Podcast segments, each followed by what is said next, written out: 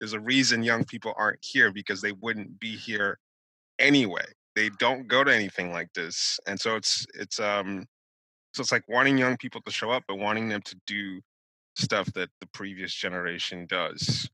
Yeah, they want them to like fit into that box. And like part of me, like I really enjoy the conferences because, you know, I get to hang out with you guys. So it's our asses off and look like idiots. Yeah, the conferences are, are fun as fuck. But yeah, there's there is yeah. an issue with yeah, being kind of like a uh professional trade show.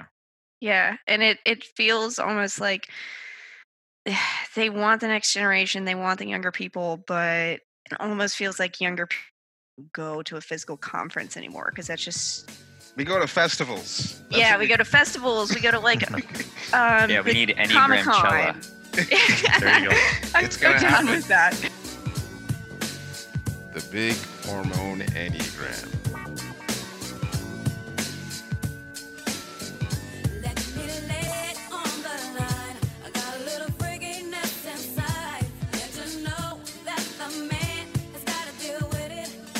Hi, it's John here. I'm a sexual self-pres four with a five, four five eight tri-type. Hi, David here. I'm a self-pres sexual nine with a one, nine seven four tri-type. Hey, it's Emeka. I'm an eight wing seven sexual type with the eight five four tri type. Hey, it's Nancy. I'm a self-pres social three, wing four, and three six nine tri-type. Have you seen that OK Boomer meme? Yes. I love that meme. Oh man, I love it too. It's so funny. And with my favorite part is um all the think pieces about how hateful OK Bo- OK Boomer is.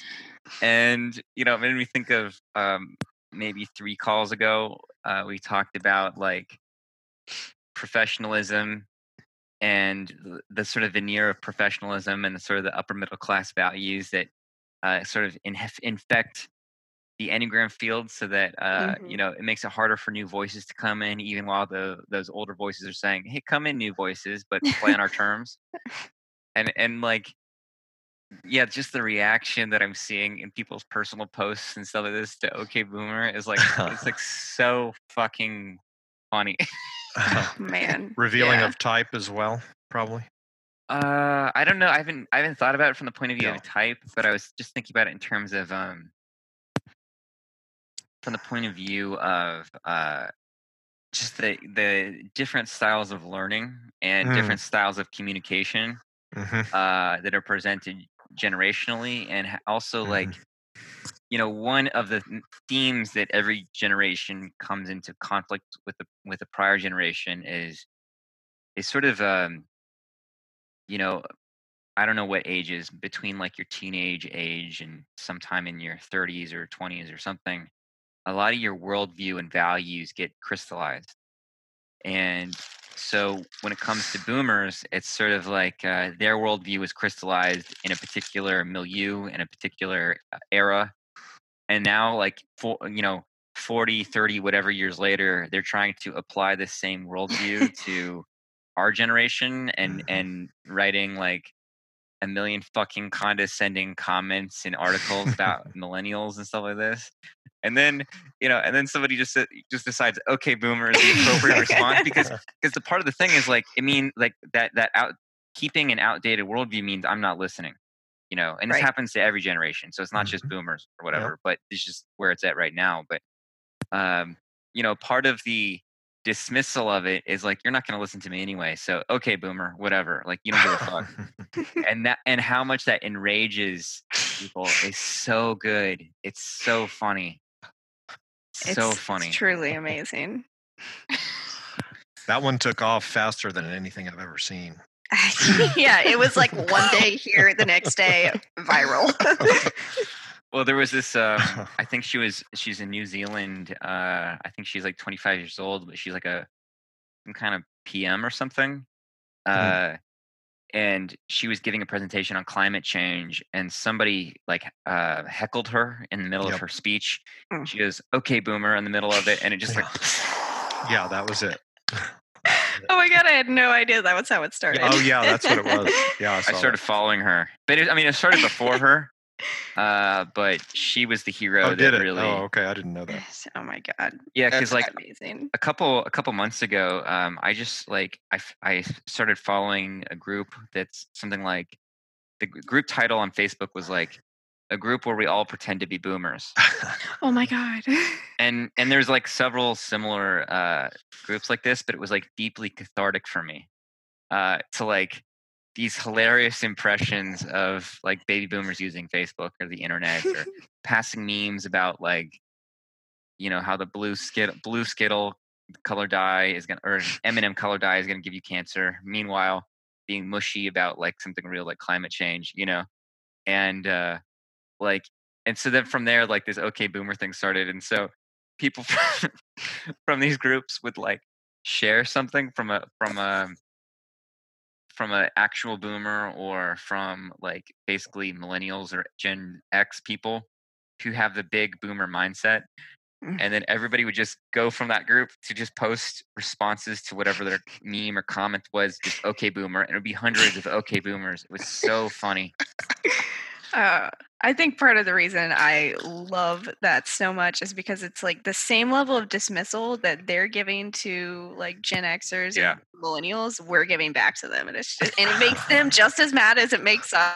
Like, Well, it makes them more mad. You know, it's like, yeah, like we're just like used we're kind of used to it. We're like okay we make a meme about like oh the millennials are killing the spoon industry or something like that. And then, but then but then there was like an there was like an article or something uh and i hope i'm not just making this up but i think there was an article that was like um title was the okay boomer slur which they call a slur oh, Wow.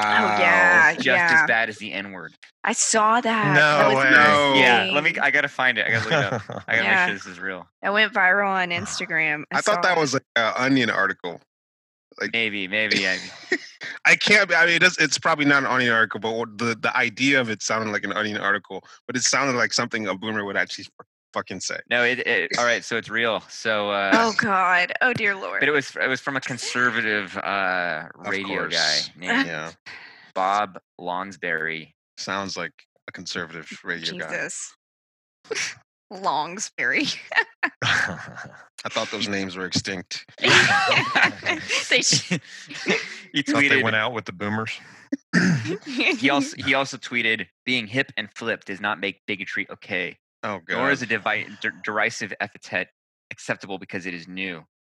You know, like Mhm, just shut I the fuck that. up. Were you the one that posted the thing about some HR email about how they were discussing how um, uh, the "Okay Boomer" phrase was going to be used in the workplace? Did you post that, or did I see? I, I might have seen. I it didn't post that. I wish I did. Yeah. It's something I saw on Twitter. I think. That's so funny. Yeah, the HR was talking about how God. "Okay Boomer" was being disallowed in the workplace, And oh and my God! No. They're yeah, and it- jumping on that so fast. that you couldn't use that because it it, it promotes ageism and we don't support that here at this oh company. God. blah Oh blah my blah. And I was like, wow. Save the old white men. Save Yeah, them.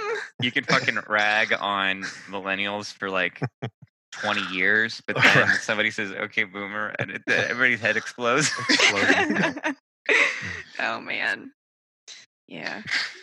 But yeah, back to your point, it does say something. And we were seeing that in uh, in all these Enneagram groups and just the way people have, are responding to just the way we do things, just the way people communicate about anything. Without it's- naming names, you know, this sort of like asking questions or sharing, like, well, like, you know, like in the last talk we did about introjection is the defense mechanism of four that Naranjo gave when it really better describes nine, for example. You know, it's like you start, you just ask like questions or, or, or raise a point, and they're not ignorant questions nor ignorant points. Um, but then, like the challenge of the authority of what's established out there, or you know, like talking about a particular so and so's typing, it's like instead of actually engaging with the content, it becomes this you're you're really being very rude and da da da and this is how it is already And so it just becomes this kind of like, okay, boomer, just becomes, becomes the, the only response to like, I'm really not interested in engaging in anything sincerely. We need to start saying that to young people. Okay. boomer. Definitely, okay, yeah. definitely, because Yeah, there's 'cause they have the definitely same young boomers. opinions. Oh, yeah. they have That's very true. opinions. totally. Totally. Yeah, I think one thing that really strikes me about like the older generation of Enneagrammers versus the generation of Enneagrammers is the older generation thinks they know everything, and it just blows my mind. I'm like, you guys have had this knowledge for what 70 years tops, and like people are still having creating new theories about Christianity. Like, come on. You cannot possibly know everything. Like, sit down, shut up. We'll talk about it. Mhm. Yeah that's the, people are very protective of their sense of uh authority in- Mastery. in the- yeah in the enneagram it's a field that is very brand new and still developing but they want to act like it's been around forever and people want to reference oh i've been doing this for 25 years and as if that means something I mean, and- gr- granted, there are a lot of dumb theories that people can't come up with. They just don't know the Enneagram very well, but think they do. And they're like, well, now we're going to introduce this concept of there's a line between type seven and type four, you know? And it's Mhm. like, no, there isn't. And there's like, there's like so many different perspectives and angles you could take to explaining why there isn't, whether it's the, the geometry the symbol or just the type themselves uh, there's not like two extra lines in the enneagram it doesn't make any sense but people will say well how do we account for how fours can have a sense of humor and sometimes enjoy themselves wow. Oh my God. or oh my God. how do we account for how sevens sometimes feel depressed and sad and it's like they're both including also one they're all frustration types which speaks to a core of frustrated suffering you know and so it's just Mhm. different three different strategies of trying to manage frustration and so if you actually you know you actually know what you're talking about uh then it like the the, the theory's weak doesn't mean anything but then uh and you know and also that kind of uh that thinking relies on behavior rather than understanding the real motivation of the types. So it's mistaking like it's like, whoa, happy four. What what is going on? You know, it must be aligned to seven because seven is the happy type. You know, it's like very very crude in terms of thinking, very flat. And so, um, yeah, so there's a lot of really dumb stuff that people introduce, even people who seemingly have quote unquote experience. Um, Yeah. So yeah, that that sense of, I think on both ends, there needs to be curiosity and inquiry, and not just like, hey, here's the new thing, peace. You know, it's like whenever anybody introduces something like that, you know that they're not uh they're that they're full of shit because they're and usually when somebody introduces something new that's meaningful and has substance, there's a there's a a, a walking through it process. You know, even in like if it's an online discussion or something, it's like, hey, here's my thinking. This is where it came from. This is where it's going. These are the correlations instead of just like, well, here it is, boss. You know. Mhm. Yeah. I think that uh, part of what kind of fans that is the way that the Enneagram Institute sets up the Enneagram conferences. Like you said before, it's like very tech conference esque, where they're like, here's the new thing. Like, let's talk about our new thing, and everything has to be new and great and brand new and shiny. And it's like, that's not really how the Enneagram is discussed, I feel like. If that makes any sense. yeah i remember the first time i went to the first enneagram conference i went to um it it felt like a work conference like Mhm. yeah you've ever been to one of those like, Yeah. you know just everyone goes where they're supposed to Stuffy Um, as hell. stuffy as hell it's just old and white way too expensive Way you too know just all of the above and just yeah it just felt like um if i wasn't here meeting up with two of my buddies i wouldn't i would not have any reason to be here and you know the idea of wanting to reach out to the next generation it's like you're not you you, you have to understand that everything about what you're doing is dead Mhm. everything about what you're doing is not young. There's a reason young people aren't here because they wouldn't be here anyway. They don't go to anything like this, and so it's it's um so it's like wanting young people to show up, but wanting them to do stuff that the previous generation does. Um, it Funny, doesn't yeah. it, it doesn't make sense. Yeah, they want them to like fit into that box. And like part of me, like I really enjoy the conferences because, you know, I get to hang out with you guys. So it's our asses off and look like idiots. Yeah, the conferences are, are fun as fuck. But yeah, there's there is yeah. an issue with yeah, being kind of like a uh, professional trade show. Yeah, and it it feels almost like they want the next generation, they want the younger people, but it almost feels like younger people go to a physical conference anymore because that's just We go to festivals. That's yeah. what We go to festivals, we go to like um Yeah, we need Comic Enneagram Cella. There you go. I'm It's so gonna down happen. with that. It's gonna go to happen. like Comic Con, festivals, Burning Man, like I'm that's gonna wear I'm gonna wear a Native American headdress and no shirt. Oh god, please don't, please don't.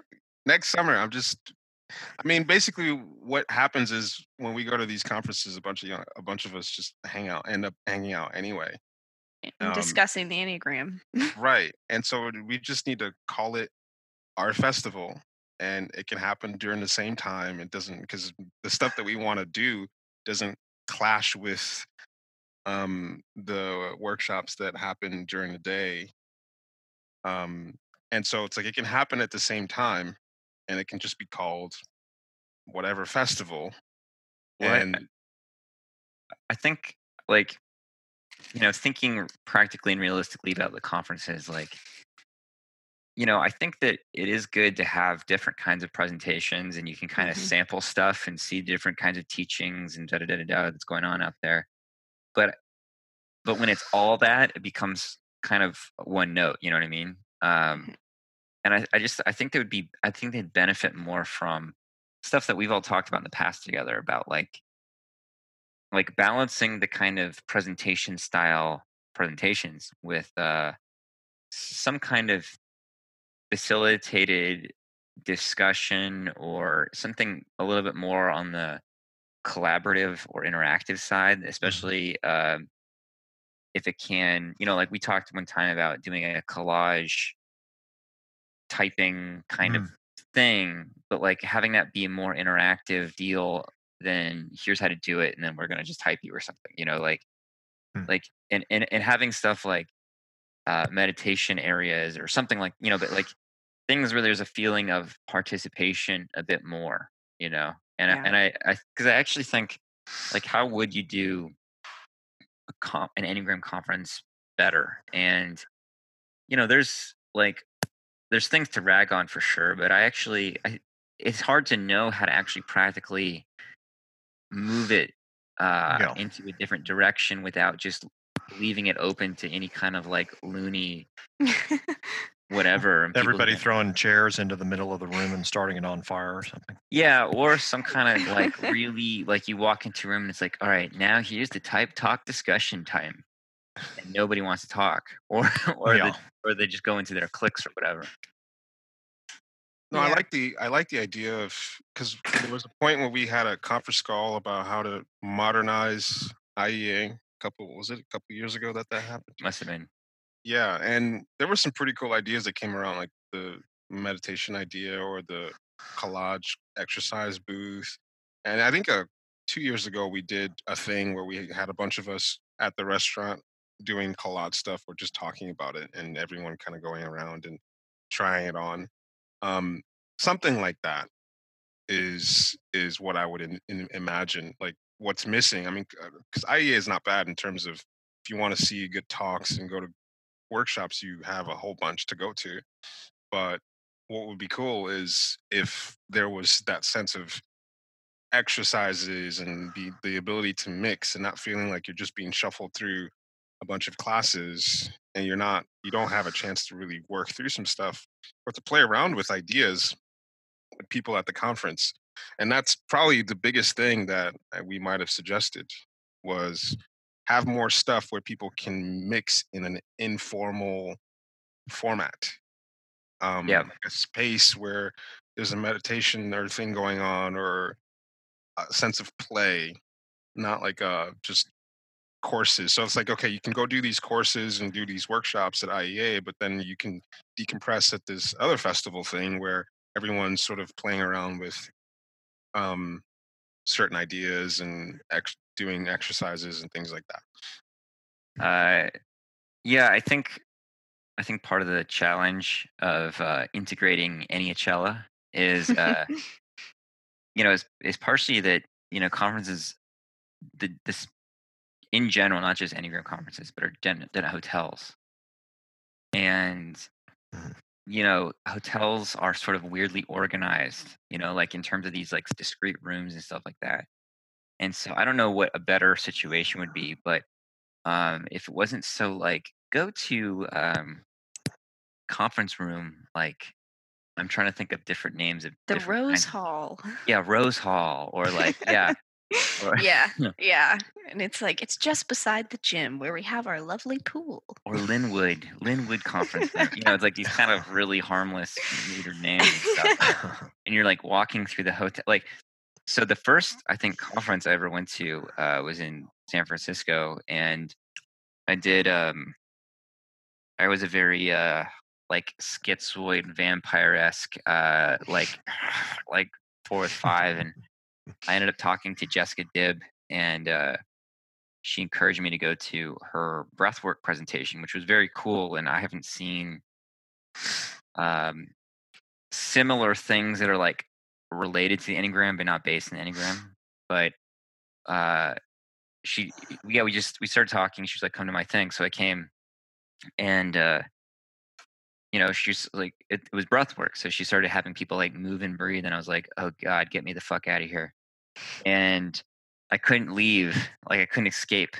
and ended up doing a breathwork session it was one of the most powerful experiences in my life and it- changed my life and that's why i moved from olympia to uh, new york Hmm. but to pursue breathwork but um i remember having this experience of like a higher world and coming out of this room and still in this like higher state but i remember being looking at the hotel the ugly hotel carpet and and is like reconciling this deep inner experience with this ugly carpet and it was like you know uh, maybe it's my type showing up but it's a it very like, four thing. Yeah. yeah it was like uh it was just this weird i was like why are we doing this in a, con- a hotel you know like like this Yeah. these ugly you know there there's uh, Why is my experience besmirched by this aesthetic? exactly That's I hilarious. I want to say though, uh, I looked up uh, the MP. She's in the Green Party in um, the Parliament of New Zealand, I believe. Mm. Her name is Chloe Swarbrick. So she is the first official big hormone hero. Chloe Swarbrick. Uh, Okay, Boomer. Okay, Boomer Queen. Okay, Boomer Queen. Just get tattoos of her face on. Our Queen. Yeah, New Zealand. Uh, I, in terms of location, um, that's a difficult one, but that is um, difficult. but I had I had um I went to a, a season rap party for the show Easy, which was kind of an interesting thing that happened at a hotel. So the director had rented out the entire floor at the Virgin Hotel, um, which is a really interesting thing when you think about it. But just the logistic of the logistics of it was really cool because he had set up maybe like five different rooms where like this was the alcohol room and then this was the tarot room and then this room was like uh so it's like maybe like five different themed rooms. Uh you've got this hotel room that's set up a certain way and you just knew to go to that room for that thing. So it actually kind of worked out really well that that um you go to a certain room for this and go to another room for that and so you have the sense that hey we- we're all waiting in line at the tarot room to get our tarot readings and then there's another room where you can do um, all the alcohols there and then there's another room where people are hanging out in this giant massive bed um, that seemed like a like an interesting way to make use of a hotel.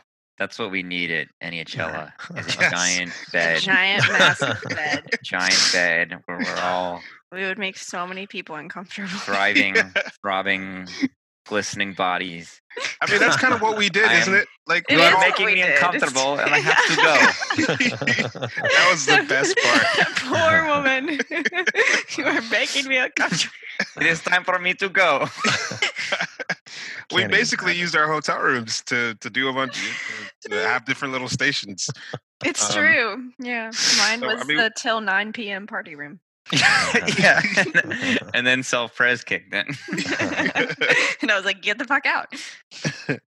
So yeah, I mean, the first year, it's if the, we do a festival the first year, it's not going to be that much more than the people that already show up. It's just like starting the thing so that people know that it exists exists, so that they can come the next year. But the first year, we could basically do the same shit that we always do. Is we use our rooms to have different things going on. Just this time, we're going to have a plan. Decide ahead of time, like this is when we're going to do things, but it ain't going to be any different than what we usually do. We just kind of have to give it a name so that people can actually know that we're doing it. It needs to be the uh, Enneagram Fire Festival. I'm. Oh my God. We'll promise big things and deliver nothing.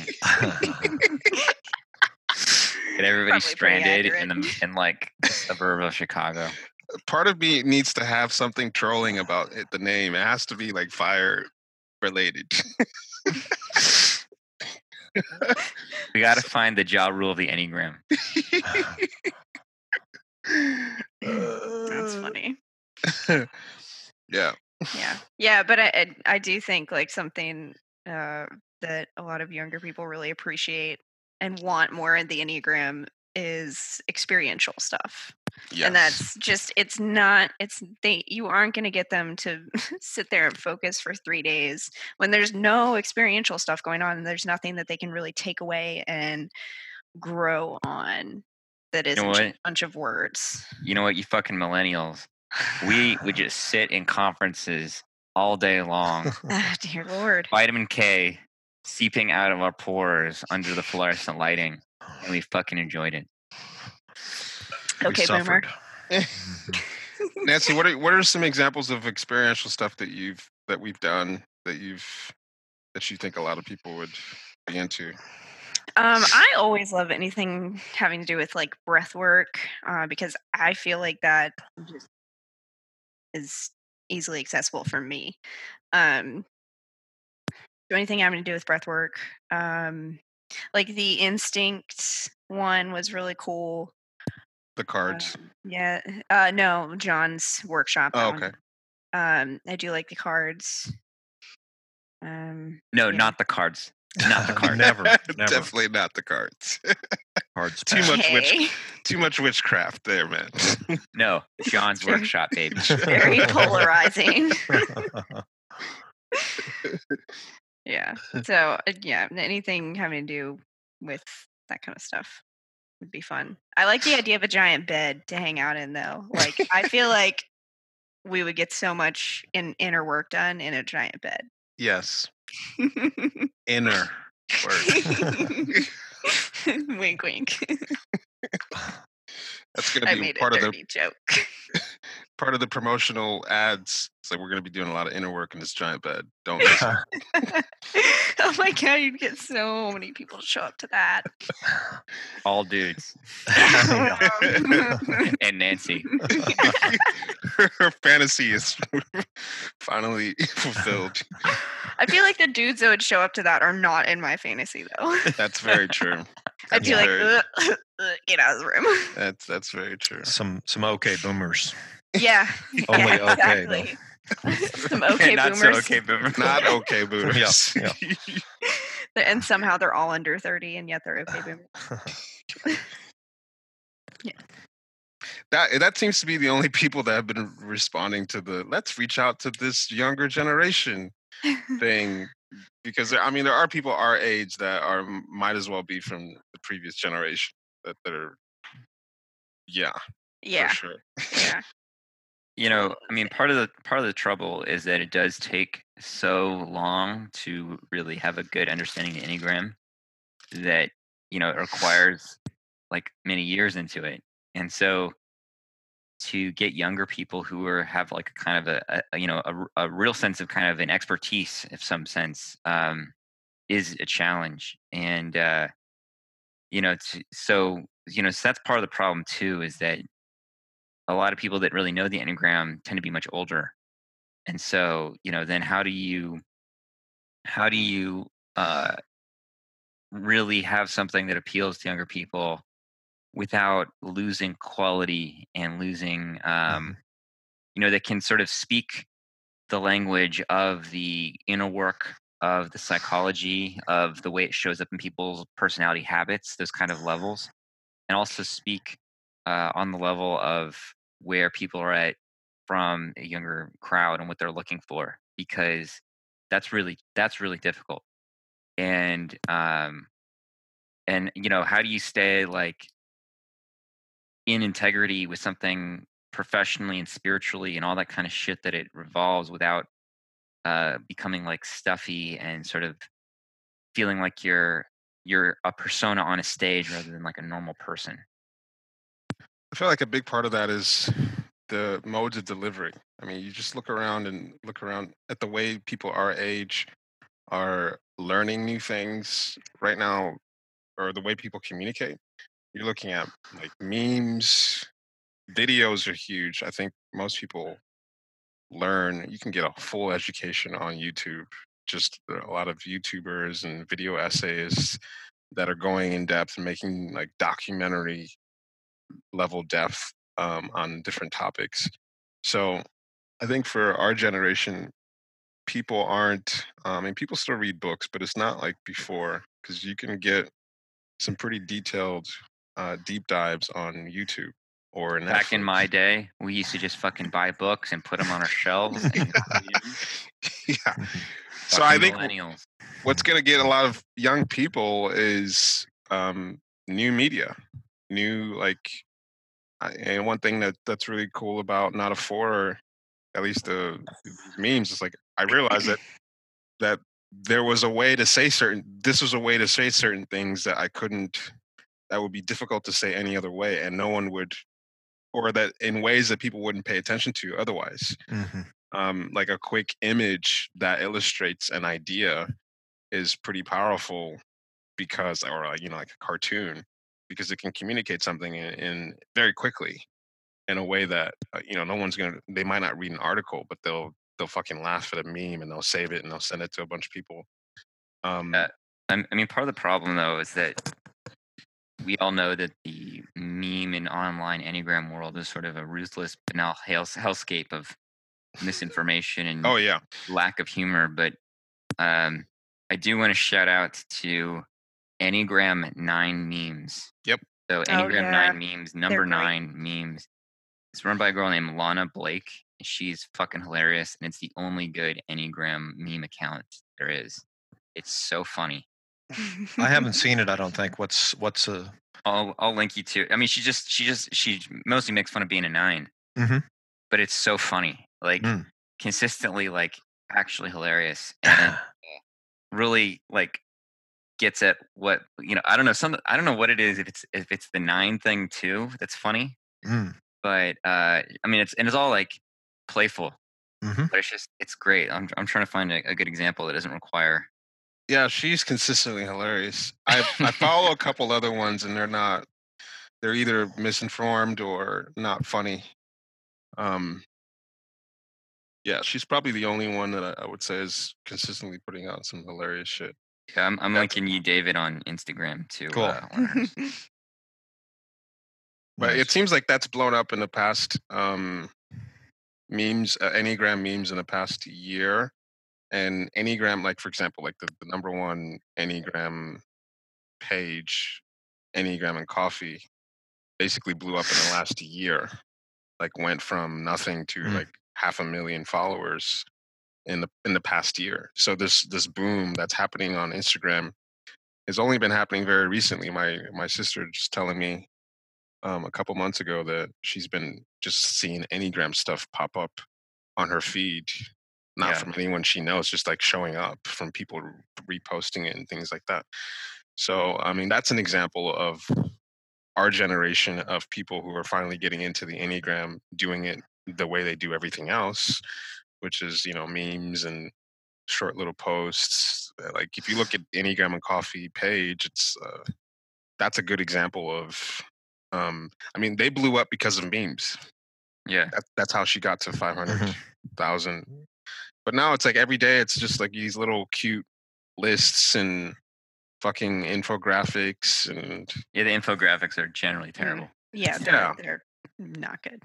So I mean that's what we're gonna have to do to to get people with uh, our material is these new modes of communication and a lot of times it's it's like even just saying what is true and accurate is super controversial. Like people are up in arms when you actually say what what like for example what four is um, so that brings a lot of traction right there on its own um, just how much people are reacting to accurate information So I want to share one of the one of the memes from uh, Enneagram Nine memes.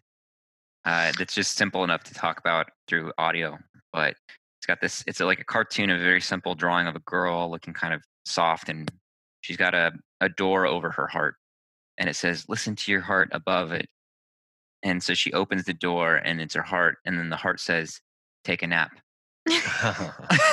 Yeah. Oh my god. Yeah. that is so funny. For the nine heart. The nine heart always wants to take a nap. I have some familiarity with that. Just a little bit. smidget Hmm. having yeah, having nine in my tri type. Mm. I love naps. What is that like for you having like as a three having a nine fix um how do you experience that Uh well, I mean, I've said before, like I'm like the Eeyore of threes because you know I have like the self-doubting six. I'm like, oh, like when you're describing a six, I was like, I know I'm not a six, but I relate to Mhm. almost all of this. Mhm. um, and then like how the nine shows up um, i am very introverted and when i'm not well i'm very picky i should say um, and people drain me really easily and Mhm. i like when i'm mentally drained i physically feel it so it's like you know if people are draining me or making me too exhausted, I'll start feeling ill. Instead of just feeling like, oh, you know, you're boring uh, and I'm tired. No, I'm like, oh my God, I'm sick. I have a I. I relate. Yeah. And that's like, you relate. Uh, that, that might be like more self prezi but um, yeah, I just know that like things drain me very easily. I have a very low amount of energy that I can give to anything. Hmm. mm-hmm. Are you Which able to sustain energy though in a certain direction? I Or is can if I like really believe in something, but even even then, even then, it will like I have I have limited resources. So where does the uh, Nancy Nader come in? Like that's just the image man yeah, that's all image. reality is nancy's at home wrapped up in blankets I mean, I you are not wrong. I'm in my bed right now. Um, no, but I think when I was younger, I kind of leaned into my threeness a lot more, um, and I just had a lot more ability to kind of ignore the fact that I was exhausted all the time. so how would you distinguish being a three versus being a nine?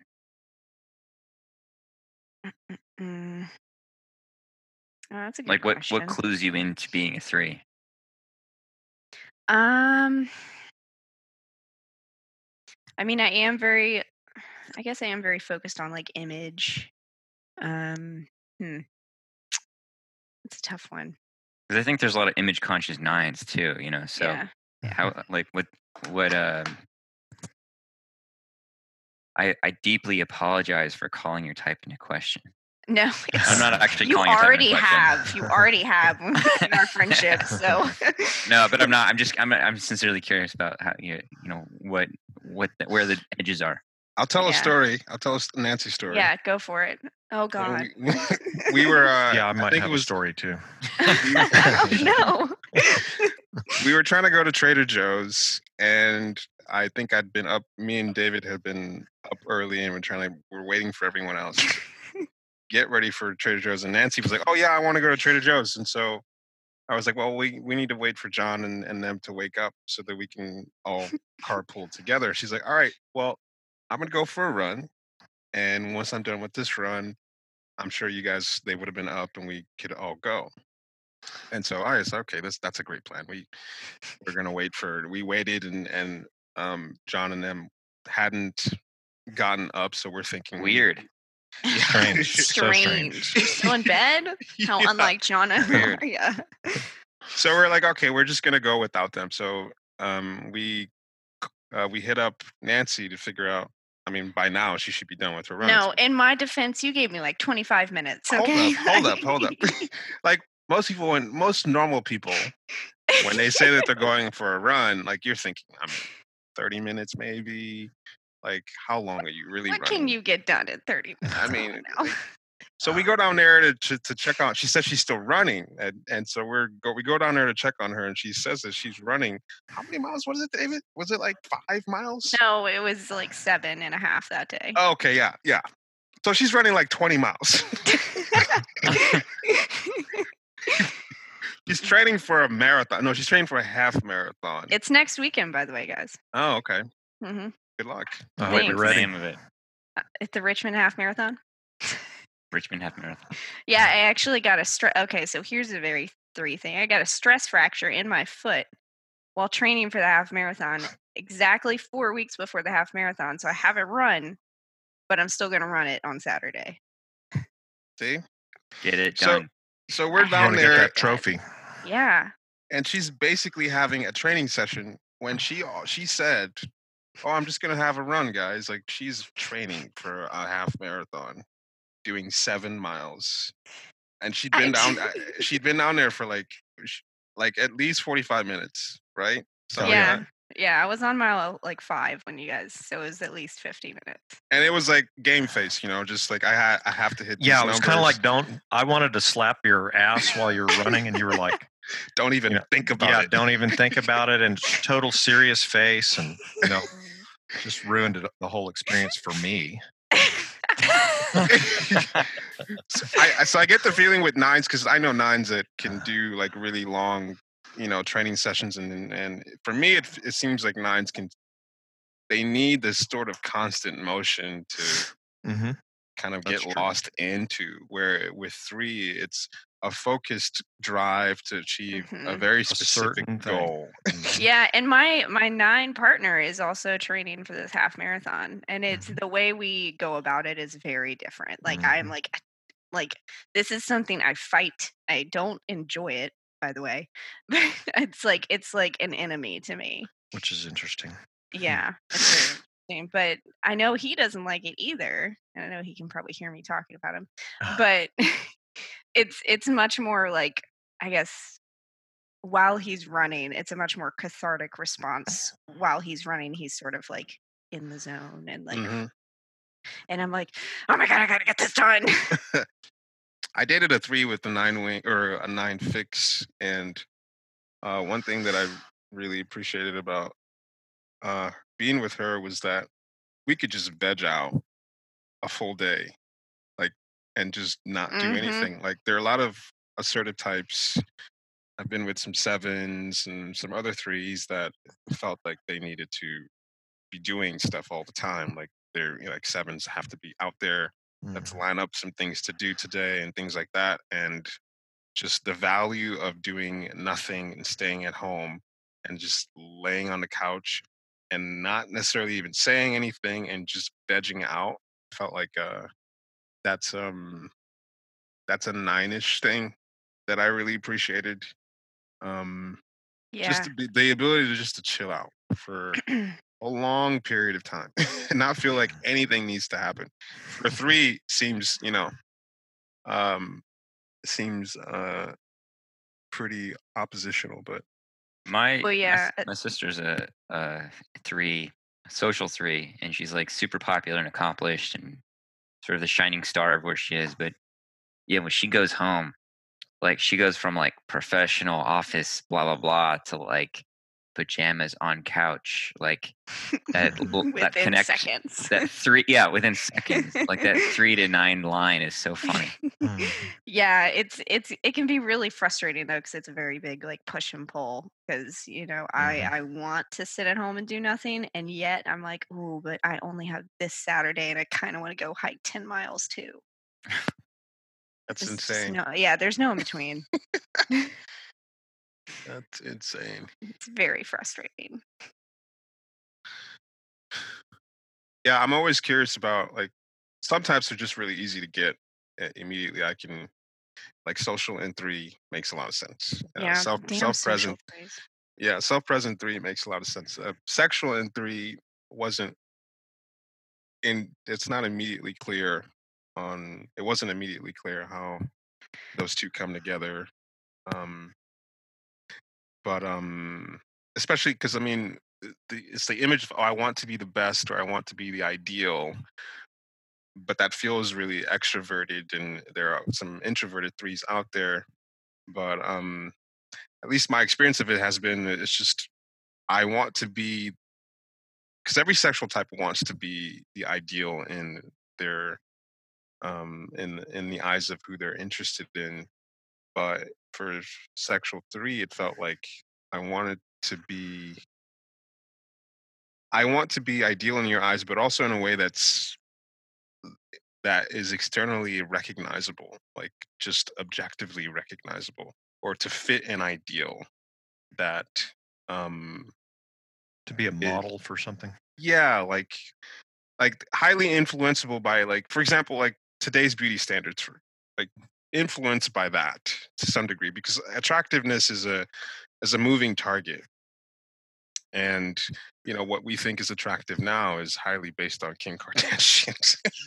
So like every every it seems like uh, whether they want to or not most women are influenced by that beauty standard because every instagram model looks like her.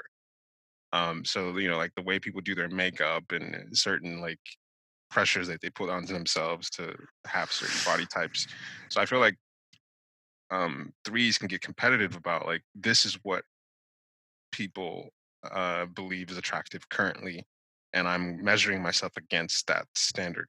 Are you saying just sexual threes or threes in general? Um, I mean, just it's overt if you're a sexual type. I mean, I think everyone everyone has all three instincts, and I think threes, even the the sexual last three that I was with, had some of that. Uh, like threes have an awareness of what is externally considered to be the best at any point in time, but um, I feel like with sexual three, they're the most um, reactive about it, like the most invested in making it happen, or the most sensitive about it. Mm. And that, uh, like, my experience of that was just like, whoa, you don't, you know, you don't think like the the phrase that she said was that I'm not, I don't think I'm your ideal, or I don't think, or she was comparing in her mind what she thought I was compared to what she thought she was, like how the scale of attractiveness, basically. Mm. like in in almost like you know some people use like a, a attractiveness rating scale of one to ten. I feel like in a way threes are very aware of that yes if that makes sense like Yeah, yeah. and so for a sexual three it's like hyper aware of mm-hmm. saying oh i think you're this hot and i'm this hot. But i'm like this is so subjective. It's a, such a subjective scale. But i mean on some level a three might say that it is there's an objectivity to, to that scale. I, well, I think I think image types in general probably like even though there's a little bit of knowing like yeah it's I mean I'm sure probably all types uh that it, like oh yeah like attractiveness is subjective and da da da there's definitely like an inner scale you know? Right. Int- well it's still i mean you know i realize that it's subjective but it's also like the way i kind of make it okay in my head is like well you know you have to be like kind of attractive people like get the most stuff or like you have to be attracted to someone to want to date them so it's like well it makes sense that there's a scale like of course it's going to be a scale Yeah. I don't know. That might have sounded really shitty, but No, it's Yeah, no. true. Like I think Sure. you know types like three are are hyper aware of value. I remember uh, at least some of the, the I've I've had some interesting three experiences lately, and it it it it's a sense that threes can get a clear view on you as a person Mhm. in um it's hard to explain but it's almost like getting a sense of your value eh, like Totally. Yeah. the picture of what qualities that you have that are good um and so i've had experiences with threes where they can sort of get a read on me in terms Mm-hmm. of oh you have this much potential you know like you could be hmm this great because you have these qualities. And so like the the image of me as this uh, object of potential greatness or whatever it's like they have an they have that crystallized in some way. And so i i got the sense that they were comparing themselves to that. Like they have an image um, um of themselves uh, whatever potential and based on the qualities that they have and then they're looking at me and they're comparing those two things and i'm just like i'm from my point of view is like yeah that's cool but that's not actually real It's yeah. like, none of this matters.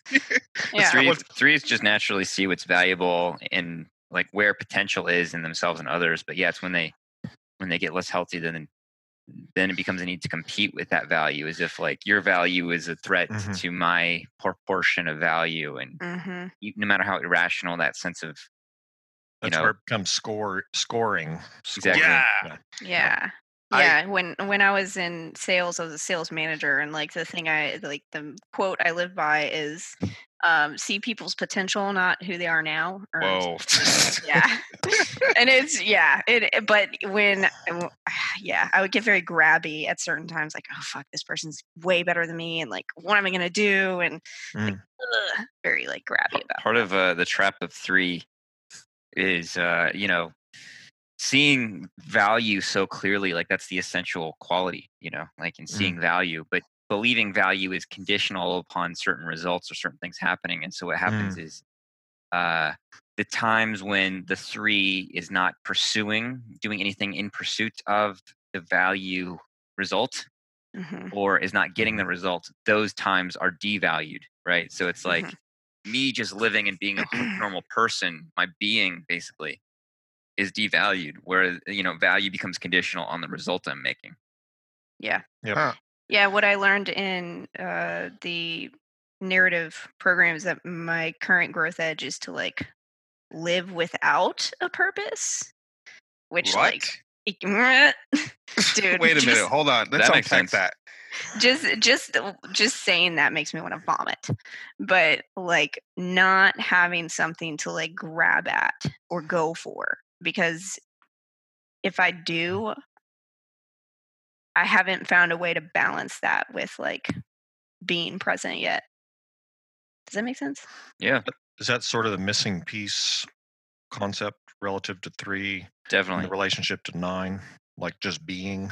hmm because i can't just be like even if i'm just being i'm thinking about other things i'm going to have to do Mm-hmm.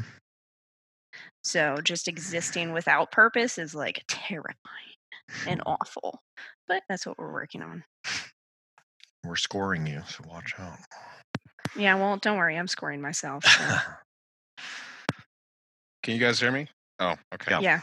What- so I? I was i don't know why my mic was off but um i got a question for you so if hypothetical situation so let's just say that your boyfriend i mean you have uh you've got him in your mind you- the image of him or the value that he has it's a certain place right now Mhm. let's just say a series of life changes career whatever else maybe maybe he has like a physical transformation um and he significantly increases his value in your mind relative to yours what would that do to you how would might you react how might you feel like your boyfriend basically like levels up in some kind of significant way. Super Saiyan. Yeah. What what what how would you think would what would be going through your mind in, in that scenario? Well, the very first thing that hit my mind was, well, now he can find someone better than me. Huh. So, like, for the first like couple, I mean, I think I would say for the first like six to eight months of our relationship, I was constantly like, like, oh, I'm not doing like enough with my life. Like, do you like respect me and like me and think I'm enough? And like, it was constant, like, constant questioning of like if you respect me and like me and like think I'm good enough. And so now I've kind of reached a point where okay, like he does he does. We've moved in together. Like obviously we're stable, we're good. But yeah, it part of like if he were to like quote unquote get better would be crap. Now I have to get better. Or he's gonna mm-hmm. leave. So yeah, that's that's kind of what I want to get at. Is I'm trying to understand. I, I feel like there's a sense of competition with three, where it's like you have a sense of everyone else's value, and in relationships, anyway, at least my experience, it always felt like I like i'm not in competition with you. I'm like on your side.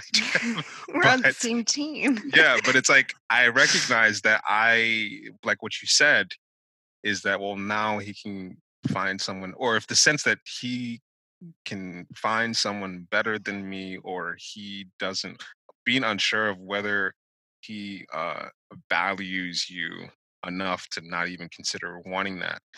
Um i felt like is a pain point for threes like wanting to know that um at least the phrase is that she's my ideal that i wouldn't even be interested in someone else um for like a sexual three or three with a sexual drive is just that sense of wanting to be at the top of the heap or wanting to know that i have enough value that um, this person isn't going to want to feel like um, they're not getting enough value here or they could do better. The sense that they could just do better than than this. Um, i felt like i was made aware of that with 3s more so than any other type just the sense of there's a, a pecking order here in terms of value and i need to do some i need to do some reassuring to make sure that she doesn't feel like um i think i can find someone better. Yeah. Yeah well i think we all kind of live our lives thinking that everybody thinks like us. So i think for threes where like we see so much we have the ability to kind of gauge people in this value system all day long on every single person we meet so obviously everyone else is doing that to me Mm. and it's like no n- n- nobody's very few people are doing that to you Mhm. and so chill out so i think that's part of it is we all think that everybody else is doing exactly what we do and that's Mhm. not accurate It's a big part of the Enneagram. is that. mind blown yeah i'm trying to think of what what i what do i assume everyone else is thinking? I think i i just assume that everyone has potential to have really bad intentions. Just you know just that's a fun one. Yeah it's just like you gotta watch your back at all times you just don't you never know. You never know you're never sure.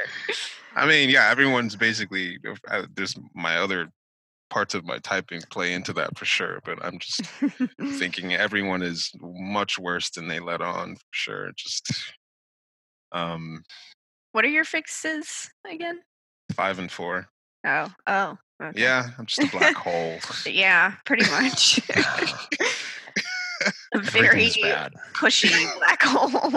Yeah i mean I, I think i'm getting better at catching myself but just um in situations where it feels like i'm constantly dragging things into mm-hmm. just negative negative conversations and like i'm comfortable talking about negative things and just ragging on negative things over and over again and it's just at some point i realized everyone's in a sour mood.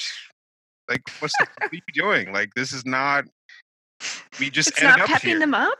Well it's just like Like I've I've been able to just see how, um, if left to my own devices, this is what happens. Like I can just take a. I mean, I'm I'm pretty funny and I can have a lot of fun as well. But there can be like this moment where I can just go into this long train of terrible things, terrible things after terrible things, and we could just keep going into terrible things. And then everyone is just like, "Man, this is depressing." And I'm like, "Oh yeah, I'm doing that thing again. I should stop," you know, and get back to something more light. They deserve it. Somebody needs to uh, put their face into the void. oh my god. Yeah. I- this happens with uh, me and OD quite a bit. I mean, we'll just be cracking. I mean, he's a comedian, so we are always cracking jokes all the time, and then eventually, like, are talk, talking about something that sucks, and then just keep going and going, and and of course he can do that too because he's a six, but eventually he's just, just like too much because I'm just like I just want to keep going into how much things suck, um, or how much this person sucks. And we can just keep talking about how much this person sucks. So Yeah. th- that's interesting because a lot of the eights that I know like can talk about really sad, dark shit, but like seem to have it seems to have no effect on their mood. Yeah, exactly. Mhm. So what what is that? Is that what I don't get that. Well, I think I a mean, I- a lot of it is is probably holding that view all the time. So it's not like Yeah. it's raining on a mood. It's like, oh, that's sort mm-hmm. of the background, and then kind of nihilistic humor or buoyancy can kind of be over that. But you know, there's sort of a, a background noise of just constant decay and entropy. yeah, exactly. I I I feel like I have to to some degree not say exactly what I'm thinking all the time because I mean every now and then if, I, if you talk to me long enough I'm just going to start saying what I think but if you heard what I think if people heard what I thought all the time they would just you know it'd be like being stuck in a very terrible place but to them but it's like this is what I'm thinking this is what I think all the time and so it's like at some point I had to be mindful or just to be aware that um one I couldn't I some things I just shouldn't be sharing with people I just met you know just saying certain things and and uh, like people don't need to hear that you don't need to bring them to this reality Well, I mean, just hearing your voice makes me want to slip my wrist. Pretty much. Just, like I've had to learn to like change my the tone of my voice because there's a long like play with the tone of my voice because I recognize that I could just stay in a very down register all the time, which just seems like um it seems like I'm not in a good place and people sometimes would ask me, Are you okay? And I'm just like, I'm fine. But and I'm legit fine, but it's just like it the impression that it gives is that you're not in a good place when you're Mhm. and it's just a tone of voice. And so I've learned to, to like start conversations from an upbeat place. And eventually you just drag people down into the pits. Do you think part of that is being social blind? oh yeah, it's a big it's a big part of it. It's So like a social eight would would maybe wouldn't go into the dark place as much. well Yeah, but I um, think social eights are much more buoyant. Like, yeah. I have a couple social eight friends, and you know, like uh, I teach with uh, my friend Julie, who's a six, but her husband is social eight. He's like, you know, like a very big energy host. So you go over to their, their place, and he's like, he, he he has he's very tall and a very deep, big voice, and he's pouring you all kinds of drinks, and he's really good at cocktail. You know, it's sort of kind of like really buoyant. He's got that line of two going. Yeah. Interesting. Yeah. I mean, for me, it's pretty on or off. Like when I'm, um, when I, if I'm excited by someone that I've met and I can be really upbeat and, and then, you know, if it goes the other direction, that that's where I'm at, or if I'm not in a good mood or I don't like the people I'm around or whatever it is, it's very, it's very variable. And of course, my, my withdrawn fixes are a big part of that. hmm I think I think when it comes to eights, there's some very buoyant eights, some very negative eights, but what is in common in terms of mood is that their mood is not based so much on uh well, their, their mood is totally tends to be organized around their sense of expansion or not, and so Mm.